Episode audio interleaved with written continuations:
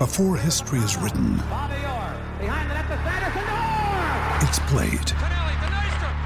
Before it's frozen in time, it's fought one shift at a time. Before it's etched in silver, it's carved in ice. What happens next will last forever. The Stanley Cup Final on ABC and ESPN Plus begins Saturday.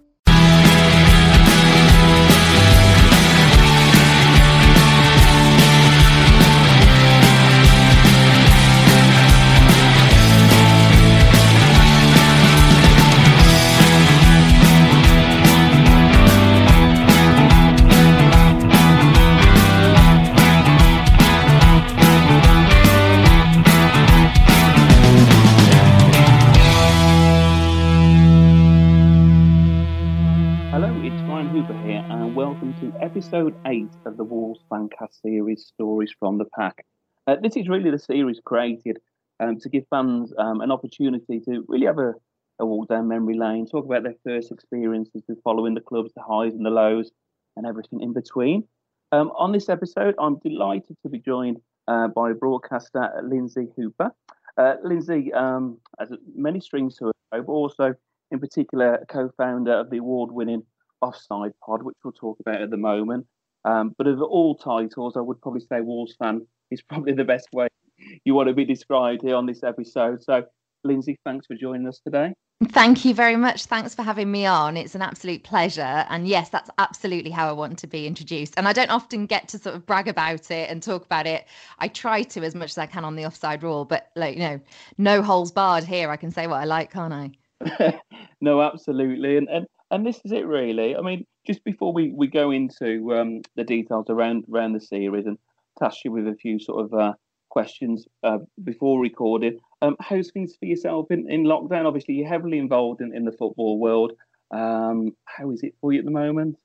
Well, it was very quiet, a little bit tumbleweed, to be honest. I mean, of course, the main thing is families are fine, friends and and different people I know are all doing okay. My other half works in the NHS, and and that's been quite a strain as well. But I think overall, um, from a work perspective, it it's been quite tough because the 13th of March was my last day at work and then live sports ceased to exist from that point in in particular football and the the conversations of course still ongoing as to how that's going to be concluded.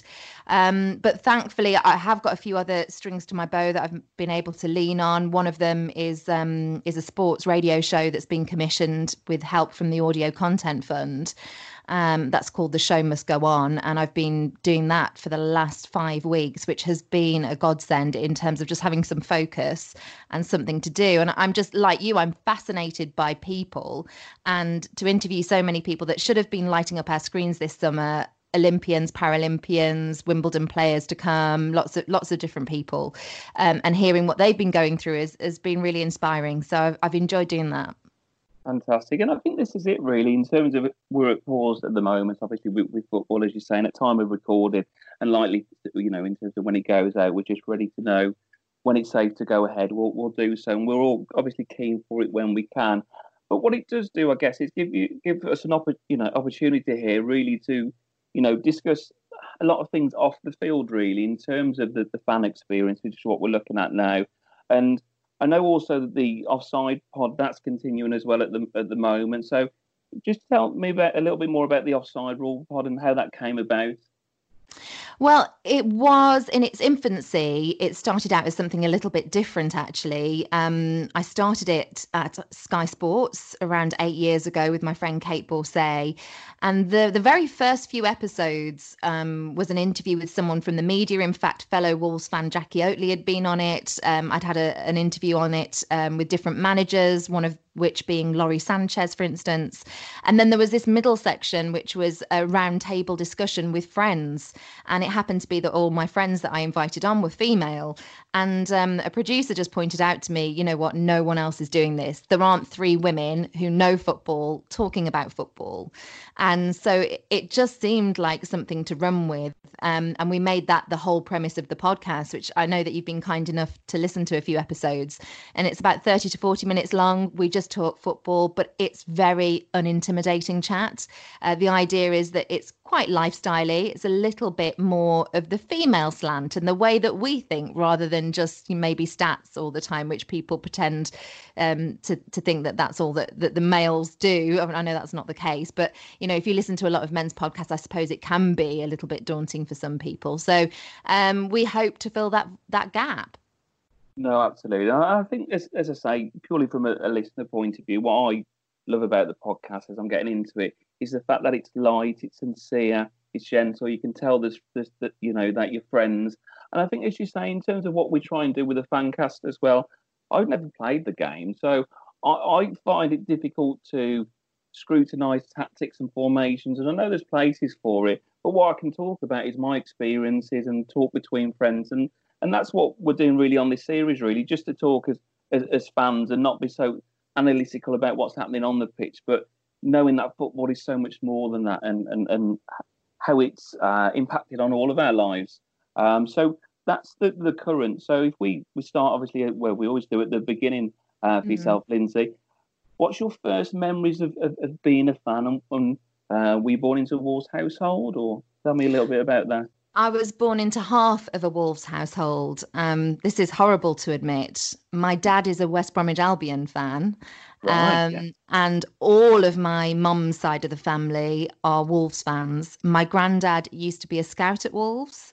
And he also um, had a, a, real affection to the club. He he knew um, Graham Hughes very very well, um, and he introduced me to Wolves at a very early age. There was not going to be with my granddad, who also used to be a striker, and he he managed local teams as well in the West Midlands.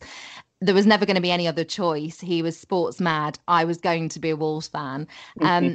my dad didn't try anything. He he, my dad, he sort of tries to fall into that camp of likes to see Midlands teams doing well.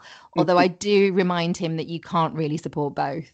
it, it's it's funny, isn't it? The dynamic. I mean, it, it's for myself as well. My my wife's um, an Albion, um, born into an Albion family. She's she's not really a fan. I think she's again. I think just probably for the easy life. She wants she loves it when Wolves are doing well because she can see sort of how things are in the house when they're not. So she's joined that sort of journey with with me, and I think that's that's part of it. But it's yeah, it's you know there there are a lot of those family dynamics where you could go one way or the other. So do you remember the what was the first game? So did your dad not take you to the game with his allegiances, or no? Because my, my dad uh, my dad really likes football, but he mm. isn't a he isn't a huge supporter or follower. He didn't have a season ticket. He wasn't obsessed with it like my uncle and my granddad were. Yeah. Um. And so my earliest memory, rather than the first game I went to, I was about eight years old, and my mum and dad used to go and the, do the weekly shop at the Sainsbury's in Wolverhampton. Mm. and they used to drop me off to avoid taking you know a screaming child around supermarkets they used to drop me off at my nan and granddad's and i was always told you know no talking when you're at granddad's he's listening to the sport and so one of my earliest memories, I used to fill in his coupon for him with all the football scores. And I remember um, actually it was a Black Country derby with West Brom on the radio at my granddad's house. It was the old second division. And I remember Wolves, Andy Mutch, who was one of my favourite players that I used to like hearing. He scored an equaliser, made it 2 2. And we're going back probably, you know, giving away my age. So it's about 1990. Um, and I remember being really gripped and sitting near my granddad and listening intently and and just thinking this is for me. I just love it. Um, and so it used to be quite a ritual that i used to go there on a saturday fill it out listen to the the commentary that was on the radio that week. Um, and then eventually i got to go to a match with my uncle and my cousin when i was about 12 brilliant. And do you remember who we played on that first game at all Yes, it was a pre-season friendly, and it was Manchester United. Oh, um, yeah. I had a ticket in the Jack Harris stand. I think it was the first sellout f- f- ahead of that season. I mean, uh, literally everyone. It felt to a 12-year-old who was going for the first time as well. Um, like everybody was there. It was really rammed, and I had a stomach bug that day.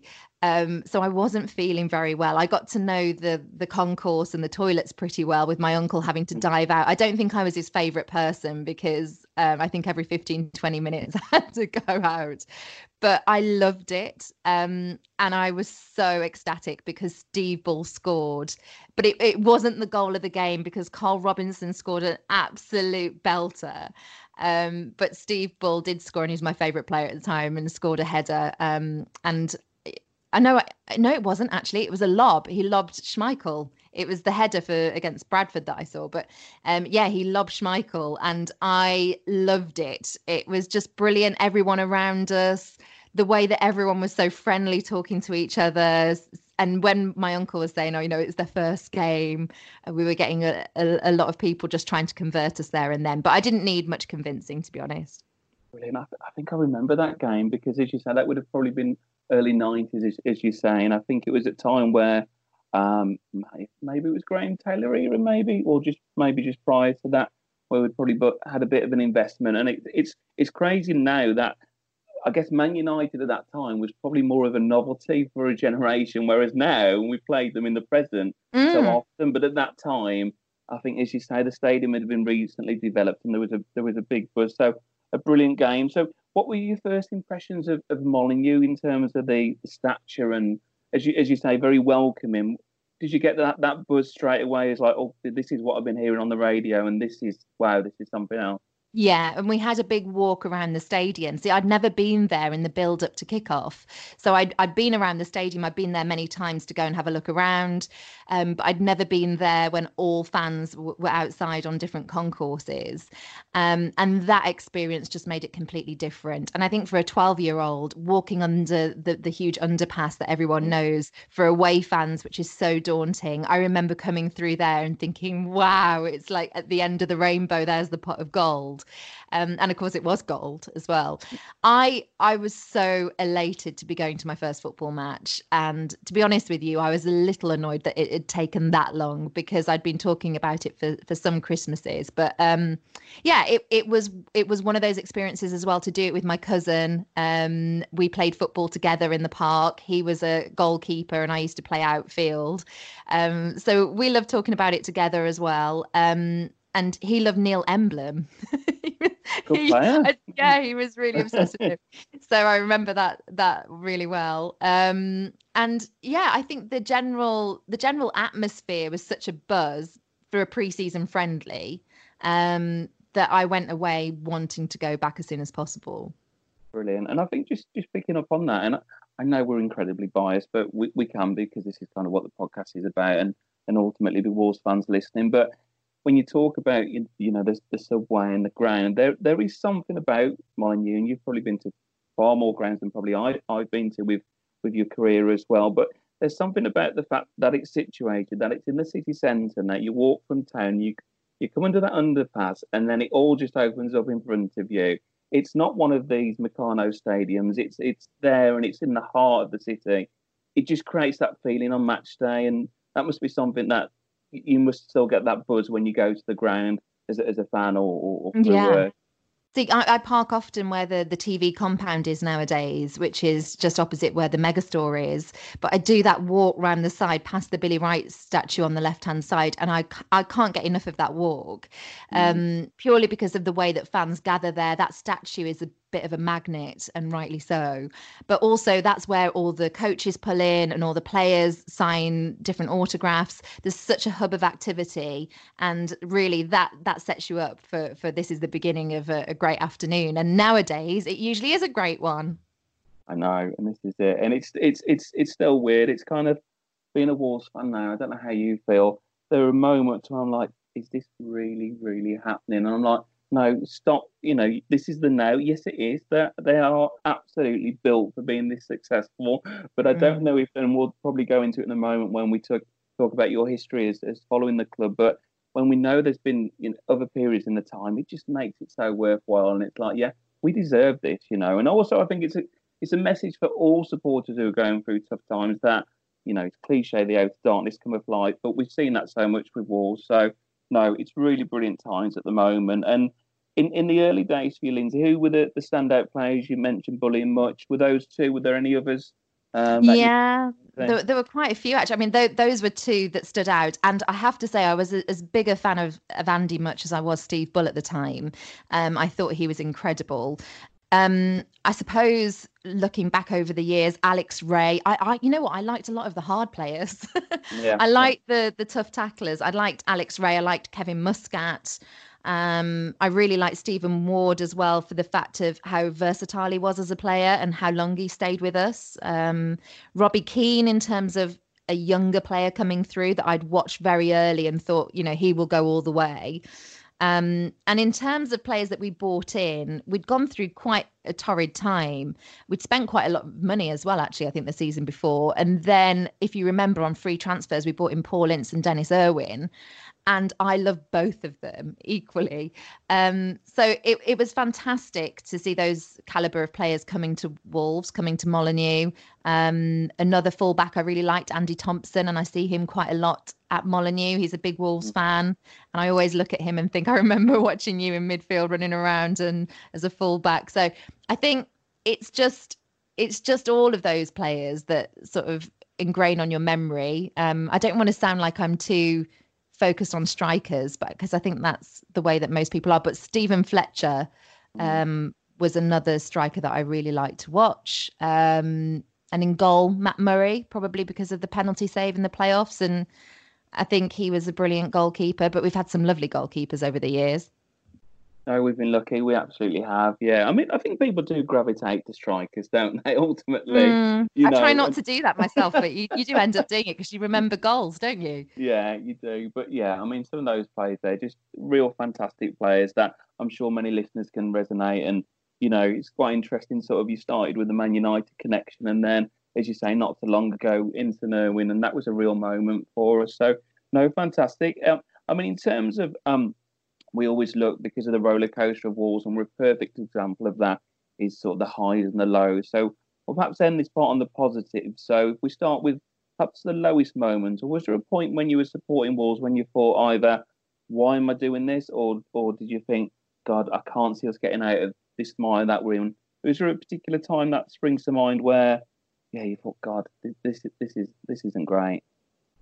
Yeah, I mean, the, the ones that stand out the most, um, 2006, 2007, that season when we were in the championship alongside West Brom, and they beat us four times, twice in the playoffs and I just thought, oh no, we're never going to live this down. And because so many of my extended friends and family and people that I went to school with supported them, it was just one of those where you just thought noisy neighbours are just never going to mm. hear the end of it.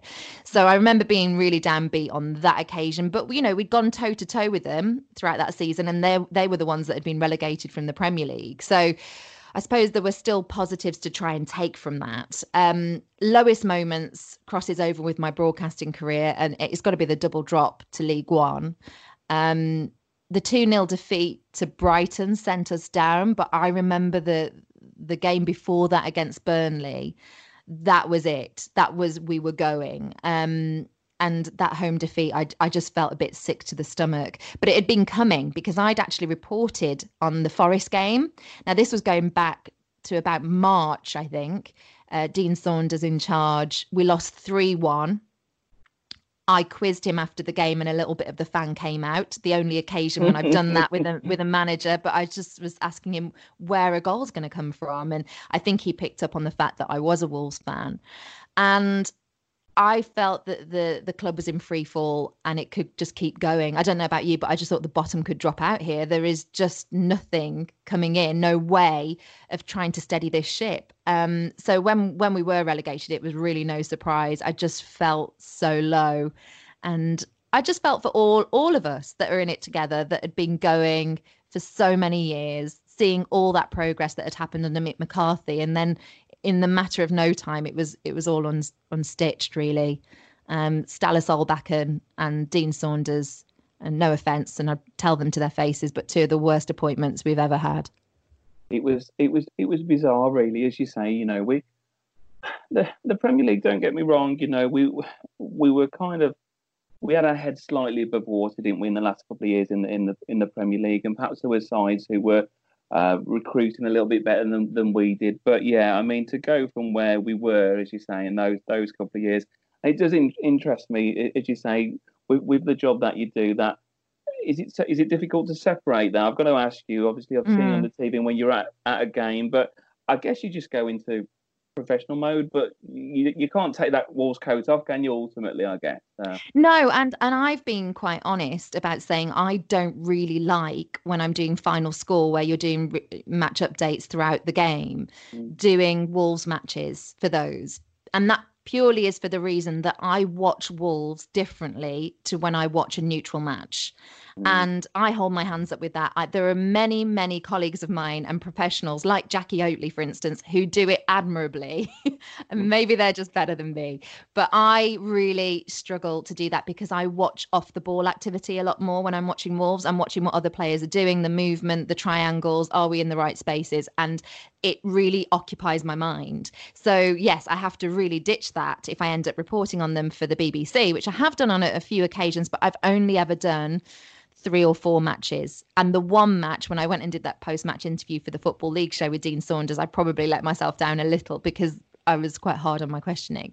Now, I, in comparison to probably how I would have been if I wasn't a fan, now I I'm always at Wolves now, so I, I do most home matches for the Premier League World Feed, and that's doing the interviews for around the world. So as soon as the the full time whistle goes, we get players down the tunnel, and I will start interviewing them, and I find that fine because the the activity, the match has finished, um, I've got that moment to compose my thoughts, and then I'm absolutely fine. So I love doing that. I love doing the European nights, which I've been hosting at Molineux. Um, and and again, when I'm doing it for Wolves, I then have to get into the habit of saying we an hour more because I've been so programmed not to do that. Mm. Um, that suddenly, you know, Charlie and Russell are, are saying, you know, you can say ours. That's fine. And I'm like, yes, of course. I'm just going to remind myself.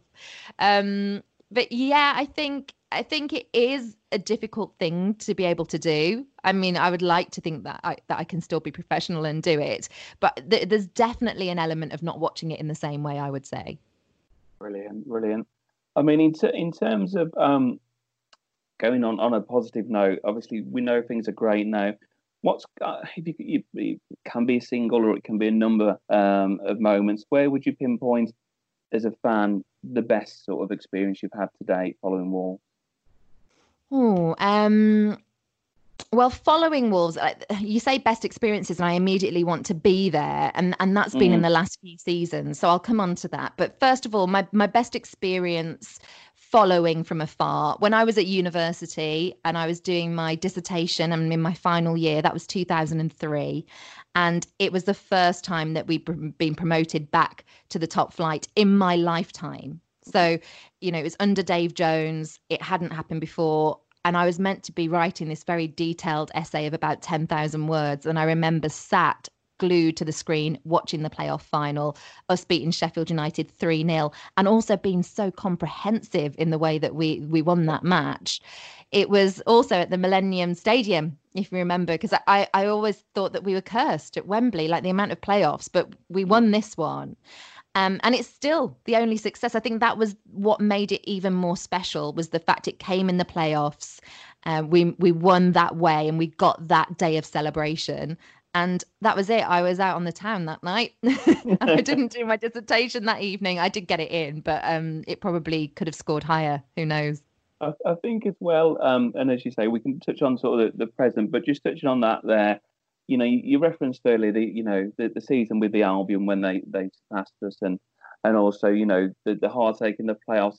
And I think that's what made it so good, didn't it? Really, that that playoff win win at Cardiff. Time of recording, um, 17 years ago today, it was the, the, the playoff final, and it's absolutely crazy in terms of just within that sort of cycle how, how the club's gone up and gone down and, and, and has, has obviously got to a, a, good level now. But yeah, I think that that was such a defining moment because it was it was the first time we know we went down there after, but it was the you know the famous banner with how many days and minutes to mm. the point we're in the top league and and as you say for a generation as well and a, you know a few generations the Premier League was something we watched on TV. So it was such a yeah, and and that promotion was the one I got to enjoy with my granddad. You see, mm-hmm. my, my granddad died when I was around 25, 26, but that was the one we got to enjoy together. And I also was so happy for Sir Jack in the mm. fact that he got that too. And you look at the days now, and oh wow, are they amazing? But I don't know. There's something about those old days as well, and that first promotion. I, d- I think it will be hard to top. Um, and then in, in terms of other memories, I used to volunteer at Radio Wolves when it was based in Molineux Stadium. So you had um, the regular match commentators were Bill Hatton and Pete Moody, um, and yeah. I do you remember them? Mm. And I mm. used to go out and I used to give them halftime results for all of the matches elsewhere in the West Midlands to read out. And I used to top and tail a bit of the highlights from the match commentary. And this is when I was about 14, 15. Um, and I was there and I watched Steve Bull score his 300th goal against Bradford. That was the header. And yeah. And that was Carl Robinson scoring. The, I always get these all confused, but that was Carl Robinson, wasn't it? Where, he scored the volley as well, I think, in that one. And I honestly, was so elated to see that and be there. I still to this day really laugh when I think of the white t-shirt he revealed underneath and it had like biro or pen. You know, you'd think after all of that service, they'd get him something not out or something. Sorry, yeah. yeah. yeah. um, but oh wow, the crowd Molineux went absolutely wild because we wanted that for him. We wanted him to mm. reach 300. You know, he toyed with going to Coventry at one point, and I think every single Wolves fan, when they were in the Premier League, were just like, "Go and experience it, go and do it, because you've been so great." But he was like, "No." So when when that moment came, um, oh, I remember just losing my concentration. I think I was meant to be no- noting something down and a time code or something, and oh, yeah, I'd forgot. it, it's great, though, Lynsey, because I think what you know, picking up there, I think in terms of you know my experience as a fan, I find it really interesting. At what point you you know to, to date, and I think we'll have many more years supporting the Wolves that you're that emotionally invested. You know, uh, I mean, through different circumstances, I've not always held a season ticket, and I've kind of gone away from the game. Always been a fan, but not been so involved. Or there's been a time where I've had the disposable income that I've gone home and away, and I think that there's points, and I remember that game, and I was in the north, north. I'm sure it was the North Bank. He got the 300th goal, actually. Um, it was, yeah, yeah, yeah. And, I, and so I do remember it because I had a season ticket there, and I think just so iconic, wasn't he, Bully? You know, mm-hmm. we, uh, I know Wolves fans don't need us to kind of chronology, but we'll always talk Bully because I mean, God, just at that time, at that era, he kind of he just captivated everyone. He, he was the whole. We do this series, you know about being from the pack, and it might sound a bit twee and cheesy, but I don't care because actually it's really relevant because I think Bully felt he, he was kind of the leader of the pack, and I know mm-hmm. again that sounds cheesy, but it's so so true because he just seemed to represent it, and we, as you say, we felt his pain when things didn't work for him as well. And part of that tale for me as well was joining Radio Wolves uh, in this sort of voluntary role, trying to get some experience and starting out on my media career, really um, I was so excited at getting to do that because I'd get to watch him. But then he was injured, if you remember. So just before that, he'd been out for three, three and a half months, and mm. I hadn't actually seen him. And he was on 299, and everyone was just waiting. so I think it was that explosion and overload because because of that build up too. Brilliant. And and uh, in terms of the, the, the current day, it is this the best side you've seen in, in your lifetime? Oh, easily, without yeah. a shadow of doubt. And I thought that the first the first season this time back in the Premier League, I thought that was going to be the best. I was there when Neves scored on the opening day against Everton that free kick, and it just started as it m- meant to go on. And and I remember thinking it isn't going to get better than this, but I think that this season that's just been interrupted, we were at an even better level, and I, and that surprised me. It really did. I thought if we could maintain it, fantastic, but I expected maybe to slip. You know, when all of your friends are talking and saying, "Where, where do you think Wolves will finish?" Mm. And um, last season, I, I did say in the I thought that they might be in the top eight, and then this time I lowered it to top ten, and actually we were even better. I know it's brilliant, isn't it? It it really is, and I think you know football comes in cycles, as we talked about with the ups and downs. But you just have to live in and revel the moment, really, and it gives us an opportunity now to do that because this is just incredible what we're seeing right now. Um, in terms of um, you know, the, the title of this is, is, is stories from the pack, and you're very much part of the pack. And for yourself, what does being part of the pack mean to you?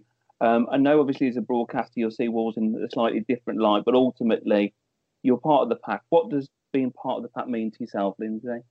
It means everything. I, you know, I get goosebumps when I'm at Molineux, and also if you if you're walking through the interior of the stadium, there's so many quotes on the walls about being part of that pack. And when everyone sings "Si Senor," for instance, you just get wrapped up in it. And it doesn't matter whether I'm there with my professional hat on or if I'm there as a Wolves fan. I can't help but just feel that and get so moved. Um, and just around you, I, I, love the friendliness anyway of Black Country people. It's something that I don't think can be replicated anywhere. And I may have moved out of the area because of my job, but it is something I miss so much. So going back to Wolves reconnects me with home. It mm. reconnects mm. me with my granddad and those memories, and it makes me feel so great inside. Um, and no one can ever take those away from you. And all of us that are there experiencing different experiences, but at the same time, and that unites us. Um, and when I've been in London and I've seen so many people with different wolf shirts on, or I've been traveling to other games, and I always stop and I always chat. And a lot of the time, lots of Wolves fans, um, I don't know whether you found this, they chose Wolves as a club, certainly down south, when they were younger because they like the shirt or yeah. they like the badge. Yeah. And then they'll be so overwhelmed when I'll say, I no, I'm born from I'm in Wolverhampton. I I went I went to school in the West Midlands. You know, they they really love to connect with real Wolverhampton fans. Um, and I'm not saying that they're not. I just think that they like the the black country roots as well and talking to us about it and talking about the stadium, like you say, being in the centre of the city and growing up there and growing up, you know, seeing footballers on nights out once upon a time when we were when we were night clubbing, you know, Robbie Keane would be there, different people. And you just go back over the years, um, and there's some some great, great memories. No, it's brilliant, and I, and I think this is it really. As I mentioned earlier in the pod, you know, Uh, we shouldn't apologise for being biased, but there is something about this club, and it's something about, as you say, how it bonds people together. And you're right. We, I, I speak to many people who, I think, you know, there's generations who perhaps have family who watched the team in the 50s, and you know the iconic gold shirts and the floodlight games and so forth. And as you say, London is a huge, actually, base for Wolves fans as well. Every time I go to the Capital away games. It's a very well run London supporters club, and I think mm. a lot of that came from from that that era in the seventies and so forth. Um, but it does just connect, and it's just great talking Wolves, and it's kind of it's one of those. Football's like this generally anyway. I remember sort of going travelling and, and you know sitting in a bar in Melbourne, and I was on my own, and there was there was a guy in there, and he'd got one of the full nine shirts. It was one of those. He had like his own merchandise range. You probably remember Bully. He had like the nine and the 306, and he had mm. one of those mm. t-shirts and It was like, oh god, you know, one of us, and that's you know, you get that, and it, it was such a broad spectrum. But it's it, it, it's it's lovely to hear, and I guess you must be really sort of proud that you know more than ever, you must get quizzed, certainly on a work level, about Wolverhampton, perhaps, and, and the team with with how we're doing now. Oh, all the time now. I, I no one would listen to me at one point, and now they don't want to stop talking about it. And I do think that there's something about Wolves that makes them everyone's sort of second team at the moment. Um, it used to be the case with Leicester when they had that fantastic season and won won the league, but there is a real affinity towards Wolves, and I think it's because of the sorts of football that we're playing. It's attractive on the eye. It's the sort of football that we all dream of being at our own club. We're pinching ourselves; it's at ours. But if you're not one of the top top big six you know to see a team playing the way that we're we're playing and bringing through some of the players that we are. Um, i think it's exciting for for any football fan to see a club taking that on. Um, and also with, with very much a long term view. I, I really see this project as being a long term one. And people said oh you might have your season in the in the europa league. Well done no, no, no. We're we're going to be in Europe, and we'll be in and out of Europe for a few years, I think. And I think this is the thing, and, and I think most people kind of on the mainstream level are, are kind of buying into it. But we do a few things with uh, via the Fancast, and we speak to like national radio and so forth. And I used to get asked, I say used to, oh God, it's coming back, it's coming back. but we, I, I, get asked, oh, what about if a big club comes in for Nuno or what? I'm like, hang on, we are a big club, and I'm not and I have to be objective about it and go, okay, yeah, we're not Real Madrid, we're not. But the honest answer to that is, well, become a big club. And I think it's a little bit naive, those outside of it, who just kind of see Wolves and the last, you know, they they they don't see, as you said, the project and the, and perhaps what we're privy to in terms of the work going on behind the scenes. So I think mm. you're, I think you're right. I think you know. And I don't think that situation right now would would happen, which happened with Mick mm-hmm. McCarthy, mm-hmm. which was another low point, by the way, when when he got sacked, um, purely for the for the reasons that not only had he had a great five and a half years at the club, but there was no plan in place. And there were rumours for people like Rafael Benitez. I think Alan Curbishley was on the list. I remember there were they got very, very desperate and tried to get Walter Smith to come down at, at one yeah. point.